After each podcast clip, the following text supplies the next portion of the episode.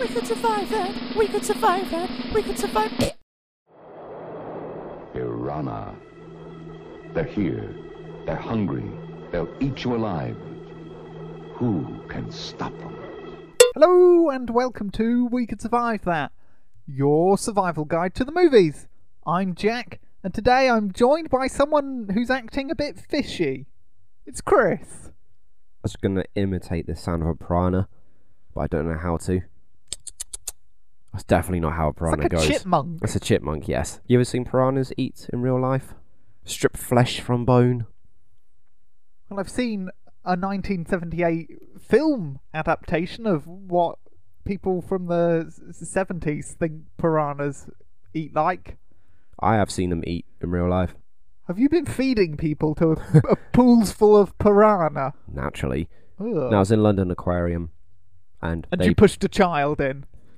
Pushed, I picked up and threw with all my might across the room. shot putted a small infant into a pool of piranha. Ugh. Yeah, this week we're getting down and dirty with the fishes. We're sleeping with the fishes. Piranha this week. We're going back to the 70s where the fish were toothier and the the ladies had bigger hair, and so did some of the men. Mullets, man. They were. I like 80s hairstyles. Why? I don't know. I always enjoy it. I I watch Terminator or well another eighties film, Chopping Mall, Chopping for Mall. example. I like the hairstyles. It's because they're in keeping with your philosophy that bigger is better, Bigger is better. especially with hair. So, right, Chris, shall we get our teeth uh, into. Is this gonna be full of puns? This entire show. I will do my best to put as many puns into this episode as possible.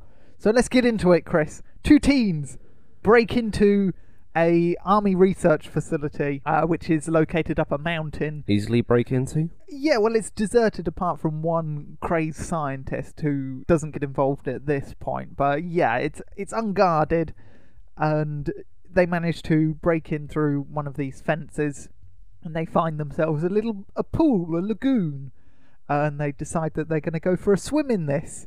Uh, David, the boyfriend, is a bit nervous. And he speculates that this might be some kind of wastewater facility and, and sewage and stuff and he's not too keen to go into it, but is uh, persuaded to go in when his girlfriend Barbara jumps in, and uh, he follows. They have a bit of a swim. Then David is bitten by something in this tank, and uh, he's quickly munched by a load of piranha. And Barbara has a swim around.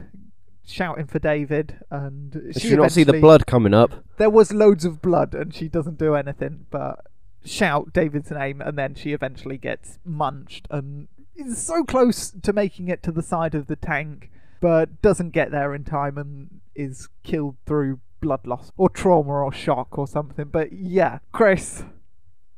This Well, this is really easy to It is, survive, isn't isn't it? it? First off, if you're gonna break into an abandoned military thing, don't. A it's really simple illegal thing. for one. It is, but I'm not going to always say don't because you want to have some fun. So if you're sure it's abandoned, it can't hurt. To quote David, a little bit of law breaking will do you good.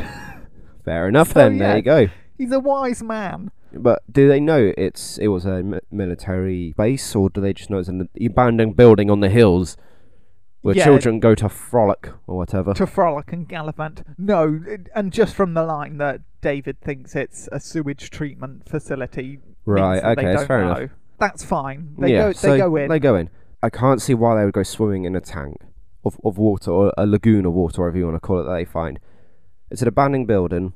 It's gonna have dirt everywhere. It's gonna have grime everywhere. You don't know. Like he thinks it's sewage water. yeah. It could be waste. It could be anything in well, there. it's been it's water that's been sat there for a while. exactly. So So it's, it's, probably horrible. stagnant. It's gonna be disgusting. Yeah. I know. I'm guessing they didn't go there with the intention to go swimming in it. So I'm guessing they didn't have like any uh, swimming outfits. No, they do it in the nuddy. Yep, which is even worse. It's just disgusting swimming in dirty water anyway. yeah. You're completely Infections and exposed. stuff going exactly. in. You got a cut on your leg or something, you're dead. Yeah. So don't do it. So David is obviously a surprise death, and Barbara should have gotten out immediately. As soon as there's blood. Yeah, all, all the blood frothing up, all the water, are becoming active and bubbly. Yeah, you get out of there. David's gone, man. It'd be different if he resurfaced and he was like, Barbara, save me, whatever. You'd be like, oh, I can get to him. If it's just blood, a toe, and stuff just coming up, then you think, no, jump out of the pool, and then you can scream David out the water all you like. Yeah, rather than being in the water and being Yeah. in danger of being munched yourself. So that's not good.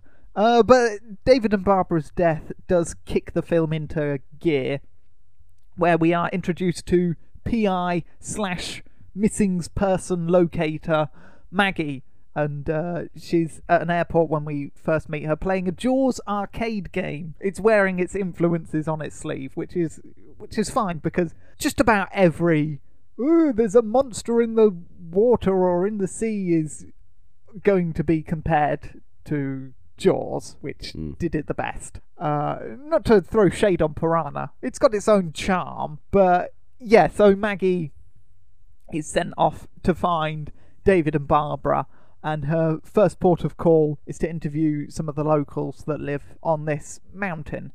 And one of those is a guy called Paul. He's kind of a loner. He's got a daughter. He's divorced from his wife. His daughter's not living with him at the moment. She's at a summer camp at the bottom of the mountain uh, where she's doing swimming stuff and bits and bobs. But yeah, Paul's kind of a drunk. You'd like him. He carries around a hip flask with tequila in it, or whiskey, or something Excellent. some yeah, something delicious. So Maggie eventually persuades Paul to help her go up the mountain and look for these kids, and they break into the uh, army research facility. And there's a weird stop motion lizard creature, which is weird and out of place, uh, uh, running about the lab. It doesn't interfere or attack anyone, but there are some strange creatures in jars and things that really freak Paul out. So Maggie eventually decides that the kids must have drowned in this uh, tank, and the quickest and easiest way to find if they were killed is to drain the tank. So they do that and are attacked by Dr. Robert Hoak, who is the sole researcher left on this army base, and he tries to stop them unleashing uh, the water from the tank, which in turn will release these piranha, which are genetically modified piranha, so they can survive in fresh water, salt water. They're smarter than your average piranha. They breed quicker, and they're generally more horrible. And More aggressive. yeah, just nasty sons of bitches. So at the moment, this lone scientist is the hero of the film, attempting to stop the release of these dangerous predators into the waters and save lives. Yes, but he doesn't go about it the the right way because he attacks them without saying or explaining anything. He just batters Paul, and then eventually Maggie, using Paul's uh, hip flask, manages to knock him out. How heavy is this hip flask? It's a big hip flask, Greg. oh my god. It's more like a tankard than anything. My days. I've got a hip flask, but it's like tiny, like they're meant to be. Oh no, weak ass, Chris. Need a bigger hip flask. So they leave uh, the doctor knocked out and they go and inspect the drained remains of the tank and they find a dog skeleton, uh, but they don't find uh, the remains of David and Barbara. And as they're looking, they hear the sound of Maggie's Jeep being turned on, and it's the doctor taking it and going down to to town to warn people that there's mutant piranhas in the water now. But because of his head injury, he's a bit woozy, and he ends up crashing the Jeep. And uh, Paul and Maggie eventually catch up to him, and he tells them, "Oh no, it's nasty evil piranhas, and we've got to tell people." Paul offers to take them down to town using this wooden raft that he constructed with his daughter. No nails, it's all roped up. Where'd he get Uh, this raft from? He he made it with his daughter a, a while back, but How's it close to where they crashed? they walk back down to his hut and then they go. But the the important thing is the raft is vulnerable to piranha attack, Oh, good, okay. which is is always handy. So we come to the third victim of these vicious piranhas, a guy called Jack, who's Paul's friend, who goes down to town and gets him tequila and all sorts of lovely alcohol Uh, he's fishing. He's got his feet in the water, and then the piranha attack. Obviously, nibble off his feet, and by the time uh, our crew's raft drifts by, Jack's been killed. His legs have been munched. He's tried to crawl away to his house, but blood loss and shock have taken their toll. I wouldn't have thought Piranha would have had enough strength to keep you from pulling out your feet. No, but then you say these are genetic, genetically modified ones, so they're meant to be stronger. I don't know, maybe it's just the shock of it. It was just it was so fast that he didn't have time to react. I mean, normal piranha can strip meat quite quickly. Yeah, but, But- if you get nibbled by something, you pull your feet out immediately, don't you? Unless he was like, ooh, ooh I like nice. it. Oh, keep going, keep going. So he just sits there while I just munch on his feet, screaming. Yeah. They must have held his feet then. I, I can't understand why he wouldn't have pulled them out. Plot convenience? Yeah, it's, it's the writers being lazy. They're like, this is making him an imbecile. Keeps feet in water while Well, I being think- munched. I think he's drunk at this point because he's telling his dog about uh, his old dog who got killed, which is not the story you want to tell your dog, is it? No, it's not. For Okay, scaring the dog, yeah, you get munched, Jack. You get munched good. okay. So being drunk was probably, probably yeah, it must have been drunk. A combination of the the sudden shock and blood loss, and he was just he didn't react in time. He just shut down. Yeah, took him off guard, maybe. Yeah. Was he fishing or was he just sitting there He was fishing, yeah, was and that's fishing. probably what drew the piranha to in the him. first place? So, if you yeah. were fishing, would you have your feet in the water as well? No, not really, but it it is kind of hot, uh, so maybe he's cooling down, and he's probably not fishing for food or for serious competition or anything like that. So he can he can afford to be uh, a bit um, Chilled, relaxed. yeah, laid Yeah. back sort of thing. Yeah. Uh, the next victim of the deadly piranha is uh, a man called Dad. He's just Dad. He's called Dad. He's called Dad. I don't. I Okay. didn't catch his proper name, but uh, he's in a canoe with his son, called Son. Really? No, I'm just giving them their names. And uh, Dad is trying to. That sounds he's so trying- weird. I know. He's trying to untangle this fishing net, and he manages to get his hand tangled in it so he can't pull it free. And of course, the piranha attack, uh, start nibbling at his hand and his arm that are submerged, and he can't get them out because of the the wire. And he eventually falls in when the canoe tips over, and the son manages to climb onto the underbelly of it because the canoe's now upside down. Yeah. And uh, Dad's dead. But the kid survives. The kid survives, and then Ah. when Paul and the raft show up, they, They rescue the kid. But uh, yes, uh, when Paul goes to save the son, he's trying to paddle over in his in his raft, but it's it's not quick enough for what the the doctor wants, and he jumps into the water. He's been battered from the the attack from Maggie and the jeep crash, so he's bleeding from the head and Oh, okay. I think his arm's messed up. So he jumps in, not wise because the smell of blood turns piranha, mutated or otherwise, into a feeding frenzy. So that's not good for a doctor. That's not very clever. So he jumps in, grabs the kid, passes him over to Paul. He gets pulled onto the raft, but that just makes things worse because the blood dripping from his body draws the piranha and they start munching the raft. Uh, and all the logs start falling off, and they only just manage to escape onto dry land and have to dump uh, Dr. Roberts' body into the water and to distract the piranha and give them something to eat rather than the raft. So, what do you think of that whole situation? How did the guy get his hand tangled in the net trying to pull it up? I, I don't know. Was the That's- net out to catch fish already? And he was like, right, I'm going to pull it in and see what I've got. And then his hand got tangled then? The scene starts with his hand tangled, so. Okay, so he's an inexperienced fisherman. Well, he might not be a fisherman. He's just a guy going out with his son fishing. He could be a banker for all we How know. do you get your hand tangled in a net, though? Well, he's trying to untangle it, and maybe the current wafted some of the netting around his hand or something. If he's attempting to untangle it, that means it was pre-tangled before they left land. Well, no, because it's in the water already. Stop trying to defend this silly I'm, ju- fisherman. I'm just, I'm just trying You're to making get past excuses. this nitpicking. I I would assume if you're going out on the boat to fish at some point, you would take a knife with you. So cut your hand off.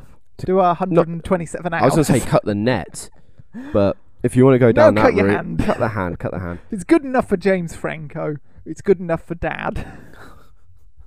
I would have said taking a knife to cut the net free. As soon as your hand's caught, and you feel, so, especially if you feel something go for your hand, I'd have been knife out straight away and just cut through the net, hand out. Maybe it would have been a bit bitten and torn, but you would have lived. The canoe probably would have still tipped over as well in the in the panic. So you got to remain cool in these situations, calm, oh, collected. Oh no, my hand is trapped, and now it is being eaten by mutated fish. Son, please pass me the knife. In your own time, don't worry. You finish screaming.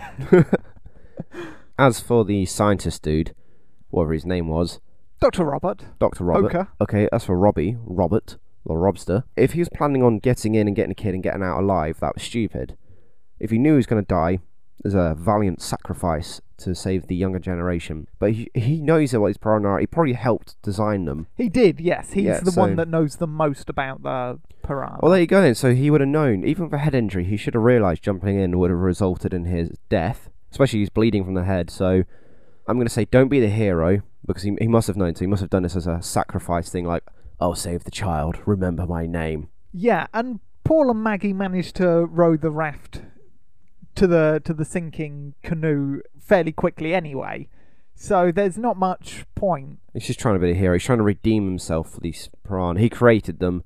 He looked after them. Why he didn't kill them, I don't know. Yeah, and Maggie and Paul do confront him about this, why he kept them alive for so long, but What was his answer? Why did he keep them alive? for science! Oh, for fuck's sake. And also, there's always going to be another war because these piranha have been made to be weapons. And the original plan was that they were going to release them in Vietnam, I think, and then yeah, they'd kill all the fish, and then all the Vietnamese people would starve or something. I don't know. It's not a great plan either way. Oh, okay.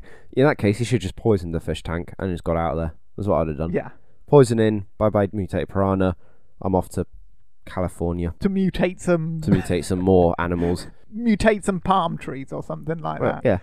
Don't play the hero. That's a lot of these films where you know the people are stranded, they're dying, Jaws, this, whatever. Don't be the hero. You stay back, stay out the limelight. You do what you have to do to survive.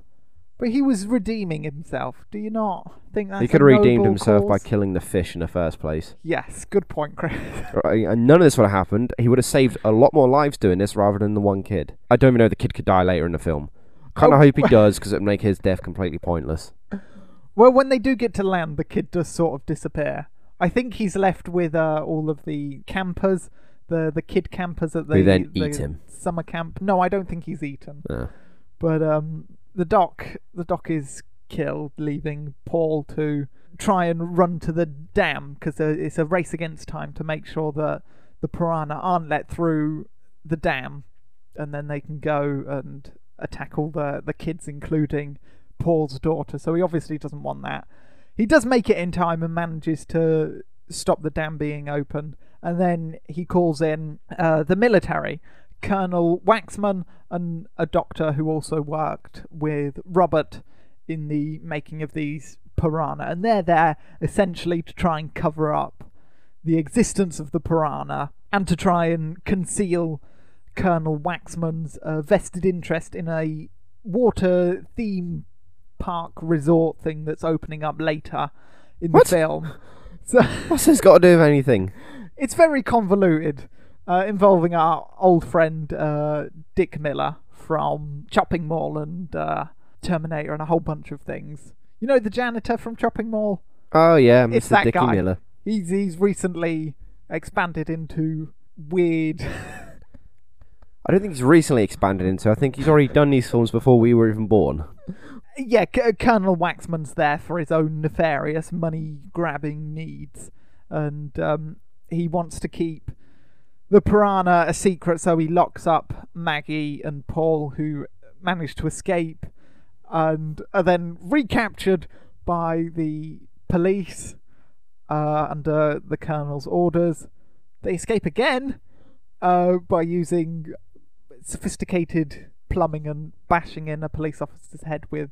Oh my god! I, did, did they kill this police officer? No, he's alive, but How do you know? Do you see him wake up again? Well, no, they say he's alive. I'm taking their word for it. Yeah, so but you don't know what condition he's in. He could be comatose. He could wake up and not remember anything. maybe he's also left in a prison cell that's filling up with water. So maybe Oh, well, left there you go on the then. floor, They killed him. he drowns, or maybe a piranha swims up through the plumbing and munches his face. No, I think he's alive. I disagree. Okay. So yeah, they they escape imprisonment again and race to the summer camp where Paul's daughter uh, Susie is refusing to participate in a rubber ring race because she's afraid of the water, and rightly so. Hang on, she's at a summer camp thing that does water activities, but she's scared of water. Yes. Why did she go? Uh, because her dad's a drunk, and they also do other things. They do like crafting and, and stuff like that. But yeah, Mm, he's a okay. he's a deadbeat dad. She's how old is her daughter? She's not old enough to just go off and do what she wants. No, about seven, eight, maybe. Oh, okay, right. So yeah, she's afraid to get into the water, and then of course the piranha attack, and uh, all the kids get uh, nibbled. None of them die though. They- Yeah, they won't show it, will they? They're too scared to kill a kid in the film. No, true. They do all manage to get uh, out onto the side of the river, apart from two camp counselors who are stranded in a rubber ring, and uh, the piranha are about to pop their their ring, and, and then they'll be in the water, and then they'll be eaten. But luckily, Susie gets into a uh, a boat. Uh, pushes it out into the water, paddles out, and saves them. Uh, well, she saves one of them, and then the other one, the boat starts to drift away, and then the piranhas pop the rubber ring, and then she's eaten, and everyone's very sad. So, y- yeah, surely the camp counselors should have a boat or like a raft or something. They shouldn't Yeah. be forced on the rubber rings as well. If it's a rubber ring race, for health and safety reasons, you want that adults close by in case the kids can't swim or one falls in. Yeah, They need to get there quickly. Rubber ring, no. So, like not you known said, for their speed, are they? they're not. No. When you picture the rubber ring, you don't see them flying down the river. They're more Well, you unless lay they're- in it drinking a unless mojito, Well, unless they're tied to a speedboat. which these aren't, I'm assuming. Oh no. No, of course not. So yeah, they should have had their own sort of canoe, paddle boat, something they could have got through the water quickly with to rescue said kids. So when this attack happened, I mean, they could have even had paddles in the rubber ring. They could have paddled that. Uh, they've not got proper paddles, so if they wanted to try and move it, they would have had to put fingers and hands and feet into the water, which you don't want when it's filled with flesh-eating fishies. So, Yeah, that's fair enough. So mm. yeah, have your own boat, a canoe or something you can get around quickly to get to the children if needs be. And they would have been fine because then once the attack happened, the kids will get out and then the teachers would just paddled back. Would have been fine. Maybe hit a few piranha. maybe save a couple of kids as well. You said all the kids survived anyway. Yeah, but it, it would have helped, wouldn't it? There would have been less injuries. Or use Little Timmy could have had gone gone back to school with all of his fingers rather than nine. Timmy Ninefinger. Grows to become a notorious gangster. Oh yeah, His signature move is that uh, when he kills off his enemies, he bites off their index finger. The Oh, I was same gonna say- finger that the piranha took from him. I was gonna say he puts a piranha in their mouth or something. Oh, ooh. No, after he's killed them. Not how to kill them, Oh. but after he's killed them, like he leaves it as like a calling card. He's called Timmy Ninefinger Piranha. that's a coincidence. Is piranha his real name, or did he give it? No, he it changed his last name to Piranha. Oh. So after he was traumatized? yeah, but people people always tell, always call him Mr. Piranha or Nine Fingers. I want to see that film. so do I. Yeah, terrifying stuff. So Paul and Maggie get to the child's campsite uh, uh, too late uh, to do anything about the attack, but they do decide that they're going to go to Dick Miller's new adult whatever resort thingy. Um, Adult Resort. Adult. Well, I, it's for grown-ups. There's no kids, so lots of bloodshed in this in this bit which they couldn't do with the rubber ringy race. So yeah, they get there, but all hell has already broken loose. Colonel Waxman's there, uh, one to see how his investment is is doing, and two to tell Dick Miller not to acknowledge the existence of these piranha and keep things going as as normal as possible. Oh my god, this play this general is uh Colonel, he's Colonel. a colonel, oh Colonel, Chris. sorry. And uh, Very a uh very large lady also tells him, "Oh, you're still a colonel." He then calls her a cow. So. wow. What, she's saying you're a colonel as in I'm surprised you still got your job or I'm surprised you're not a high rank yet. Yeah, not that you're not promoted yet. I don't see why they should promote him. He probably makes you know decisions like this all the time. Yeah. He's as bad as that guy from The Mummy, who's just like, I know you've just blown this hole in the ground, but go down and have a look. But he's even worse because he's the one in charge and he's the one making underhand deals, isn't he? No, that's, that's, true. That's not who you want in charge. But um, yeah. So the colonel goes on to this big uh, party boat kind of thing, and then when the piranha attack, all hell breaks loose. Everyone's trying to get out of the water. There's an explosion that's unnecessary when a boat flies off another boat. I, A boat flies off another boat. What? They crash and it goes flying yeah, it goes air. flying up, and the one that uh, is acting as the ramp explodes. So I never get it. That doesn't make any sense. no. Unless the propeller of uh, the flying boat was to catch the engine and hit the fuel line, and then so the fuel obviously leaked out in the boat below, and then there's just a spark, so they get ignited. Not a clue. Well, that's exactly how it happened. But yeah, unnecessary explosion. Everyone's panicking. Some of them try to get onto the party boat, and uh, this obviously overfills the boat, and it starts to kind of tip. Waxman's there going, "No, no, get off the boat! You're gonna sink us! You're gonna sink us!" And yeah, what would you do to a kind-hearted man that's pushing people off into a river filled with piranhas? What I do to a kind-hearted man that's pushing people off? Yes, the sarcasm, Chris. Oh right, I was gonna, I was confused. I thought he's gonna something like a uh, old elderly kind-hearted man was trying to get on the boat, and the colonel just picks him up and like launches him across yeah, the he's thing. trying to stop people coming on. Oh, I could throw him off Oh yeah, he gets pulled in and munched. and munch. If he knows about the piranha, and he said to the guy, "This murderous piranha, Mister, uh, I forgot his name." Dick Miller. That's, Miller. That's his actual name. I don't know what his character name is. Okay, so Mr. Richard Dick Miller. There's these genetically engineered super killing piranha. They're in the water everywhere. I'm gonna go on the boat though. Which one Dick Miller's like, yeah, alright, yeah, have fun with that. Yeah, Don't go do on the that. boat. Why are you getting on the boat? You know what's in the water. Stay on land. It's, it makes no sense. Again, that's lazy writing. That is lazy writing. That is the writers going, we need him on the boat, and he knows about it. Let's just say he wants to go on. Oh well, maybe it's uh, Waxman trying to keep up the facade that everything's okay and everything's all right. No, you could easily do that without going into the water. You could just stand there and smile at people saying, have a good day. Have a good Everything's day. okay. It's fine. Exactly. It's lazy writing, that was. Oh. Well, it is the seventies. That doesn't excuse lazy writing. Of course it does. It excuses everything. Now, Chris, at this point, Paul and Maggie have had just about enough of these damn piranha. So they decide They to call Samuel L. Jackson in. There, yes, I've had it with these motherfucking piranhas in this motherfucking river. So they decide to go to where Paul used to work before he got, uh, before the army took over the whole vicinity and started chopping it up and making it into weird resorts. Uh, and he used to work at this refinery. Uh, unfortunately, the refinery has fallen into disrepair and it's underwater, so he has to go into the water. Of does, course. does Paul to go into the control room and release all of these nasty toxins into the water that should hopefully kill these mutated killer piranha. So he ties a rope to himself, ties it to the boat, tells Maggie to count to a hundred because that's as long as Paul can hold his breath for. It's an impressive feat. I can barely manage 20 seconds. It's a minute and 40 seconds. It is, yeah, That is really good. it is. I'm not going to brag, but uh, I actually did a test and I can hold mine for two minutes. Whilst swimming and being attacked by you know what? piranha. Disregard, disregard. It was a minute. Was it a minute and a half? Oh, fascinating stuff. You know what? I think it was a minute and a half. I did it for. I didn't, but that wasn't in water. That was on land. Obviously, in water's harder. because You got pressure on your chest from the water. yes, and so- killer fish. Yeah. Okay. Yeah, I can't do two minutes. Sorry for interrupting. Go on. No, that was a fascinating segue. Great.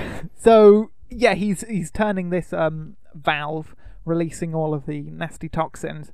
He's attacked, and then when Maggie eventually counts to the hundred, she guns the bow, pulling him away from the piranha, out of this window, and to safety, and he's he's free.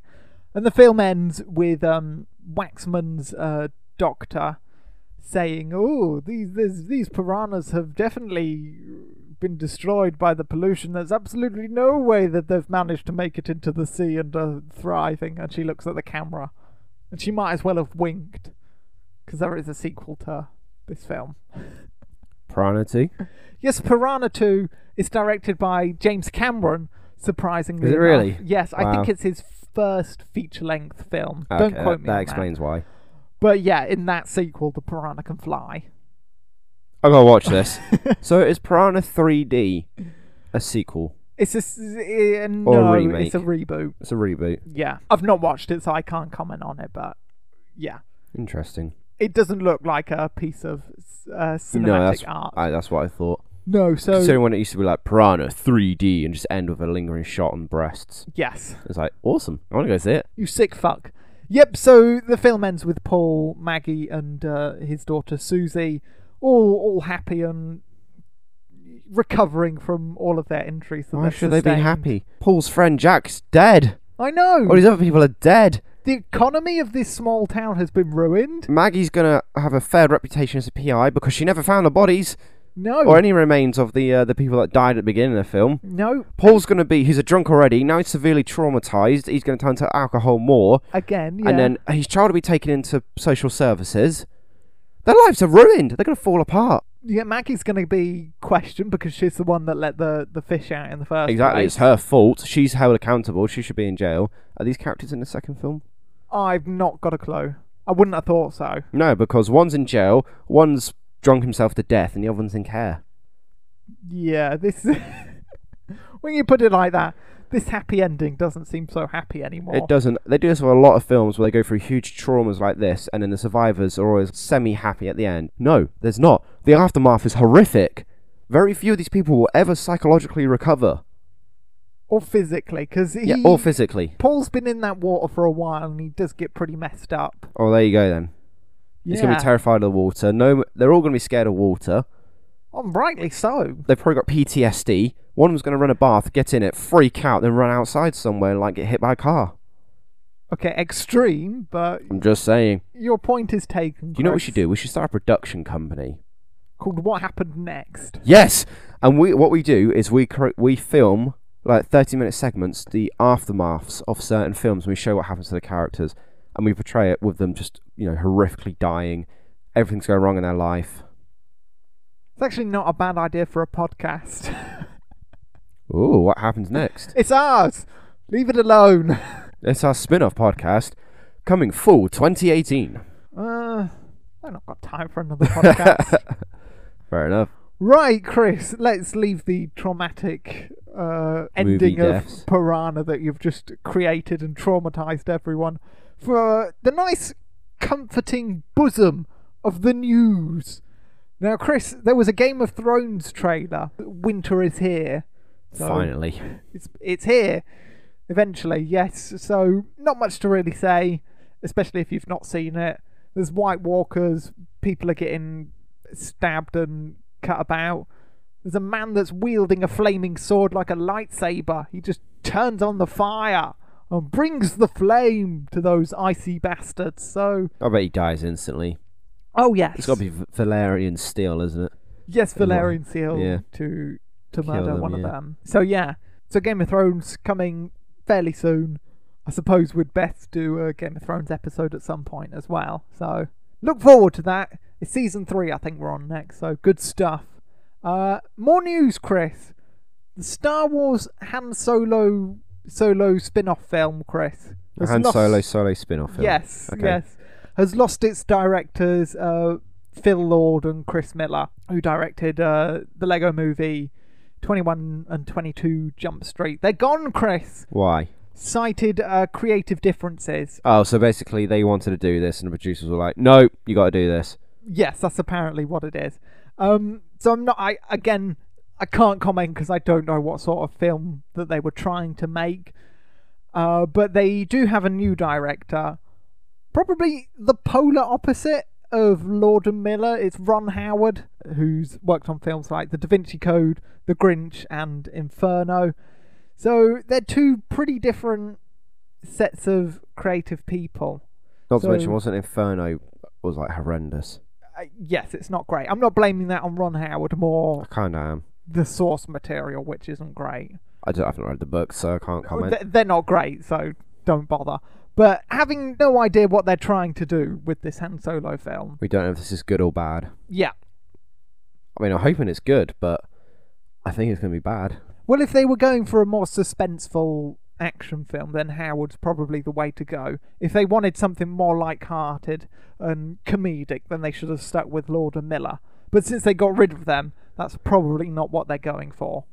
So we reckon more suspenseful, intense drama, and then everybody bar Solo, Chewie, and Lando dying. Not a clue. Gonna guess the Lord and Miller didn't try and kill Han, young Han Solo. So No, well, we're making no sense with it. yeah. So I, I'm not sure what's going on there. Um, and we'll have to wait until Mm, That shakes my uh, faith in the film, though. I'm worried now. Why do you never give me any good Star Wars news? I'm, ju- I'm just telling you, it could be good, but we don't know what they've been fired for. We don't know what they tried to do. Maybe have Han and Chewie have a loving relationship or something. I don't know what they're trying to do, so I'm not sure what has offended Kathleen Kennedy and everyone else at Lucasfilm and Disney, so I can't expand on that. But yeah, Ron Howard's good enough to direct a, a film because he's directed others. Some of them good, some of them bad. Who knows? We'll see how this thing turns out. Chris, Sony news. Apparently, Sony think that the Venom solo film is in the MCU. But Marvel said it isn't. Yes. Which means Sony are going to be like, hey, Tom Holland, do you want to come do Spider Man in this film? And Marvel will be like, the hell are you trying to do? and then it's all going to break down to shit, and Sony are going to be like, you know what? You're not having Spider Man, we're taking him back. Which means Spider Man's last appearance will be in Spider Man Homecoming, and then in Infinity Wars he'll be like, oh yeah, Peter's gone on They holiday. have to blur out his face. no, he, he's they on don't holiday. have the rights to him. He's got his exams are coming up. He can't come in. Yeah, Uh, not just his face, but like his color is a slightly his color. His suit is a slightly different color, the red and blue, and the logos are like changed slightly and blurred. Well, I think this was a surprise to Kevin Feige as well, because last week we said that he said that it's Venom's not in the MCU and they've not got any plans for that character. So who knows what's going on there? Crossed wires. Dazzler, the singing mutant, is going to be in X Men Dark Phoenix, apparently. Who? Dazzler. Who the hell's Dazzler? She's a cross promotion mutant that they made up in the 90s. She's like a singer that makes magic lights and stuff. Right. Okay. w- Whatever. Fine. I can see you were so interested, Chris. I'm, I'm worried about this Venom stuff now. I don't want Sony to start messing around with it. Just put it to the back of your mind, okay? I don't can't. don't That's worry what I'm about thinking that. about now. Don't worry. Relax, Chris. You no need to no need to to worry.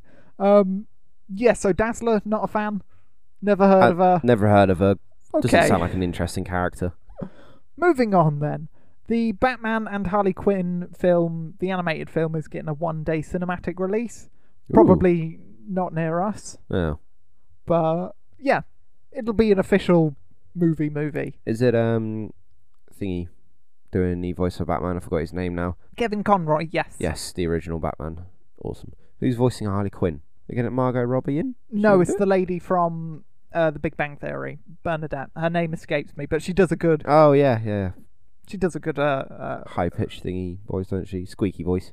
yeah, but she's not doing that for Harley Quinn. That would be terrible. But Harley's voice is sort of like that though. not lady, no. Not that much, no. no, no. It's not like that at all. Have you ever heard Harley Quinn? No, terrible. No, it's it's not like that at all. But she does do a good uh, approximation to it anyway. So yeah, good stuff. Last bit of news, Chris. Blade Runner 2099 apparently reveals if Harrison Ford is a robot or not. you mean Blade Runner 2049? What did, did I say? 2099. You did. Yeah, I, I knew I'd do that. Spider Man 2099. So, Ah, so yeah, okay. uh, it's apparently going to reveal if Han Solo, Harrison Wow. Ford, if Harrison Ford is a robot, which of course you'd expect it to do. Also, Ridley Scott has expressed interest in making the Blade Runner franchise kind of like Alien, so spinning it off into sequels. So what he means by that essentially is making bad movies. I got you, Alien. The ori- And Ridley Scott and everyone that's ever tried to make a franchise. Well, I'm already r- worried about Blade Runner 2049 after seeing the last Alien film. Kind of wish I'm not going to answer the question about whether Deckard is a replicant or not, because that's what's good about the first film. When you watch it and the way it ends, it's like, is he, isn't he, sort of thing. You're not going to know. But if you watch this film, we find out. When I rewatch the first film again, that little, you know, the magic of not knowing, it might as well just end the scene before I watch it, because I know he is one or isn't one. Done. So do you I'm not not hold ha- an opinion over whether he is a robot or isn't? No, I like to leave it as isn't he, is he. It's fun. I'm kind of annoyed that they're going to reveal it. I don't want to know. Because Harrison Ford's always said that Deckard isn't. I think really, so, which means Ridley Scott's going to be like, nope, he is. Yeah, just to piss him off. Yep. Because who doesn't want to piss off Harrison Ford? I was going to say George Lucas, but he doesn't really care anymore now. No, he doesn't. Which also means if Deckard is a replicant, he'll die because Harrison Ford wants to kill all his characters. I know. I've been saying he's going on a murder spree. Yeah. Deckard's next, and then it's uh, Indiana Jones. What about famous roles has he got? That's it. That's what he's known for. No, he'll kill off the president from Air Force One. You don't know. You don't see care. It, no. Fine, Chris. How can people get in touch with us? Oh, well, they can email at we could survive that at gmail.com. You can find us at Twitter at we could survive. We're on iTunes, Stitcher, what's the other one? Podomatic, yes, that's our Yeah. main one. We're on there. You can leave us reviews, send us emails, suggestions, your comments. No negative stuff. All negative. we love it. We're like Zool. We feed off negative energy. Uh, next week, we'll be doing another podcast. I should think so, yes. Yeah. Yeah, I'm, I'm done. Oh, well, thank you very much. You have all been listening to We Could Survive That, your weekly survival guide to the movies. Until next time, don't go swimming on a full stomach. Wait 30 minutes. Goodbye.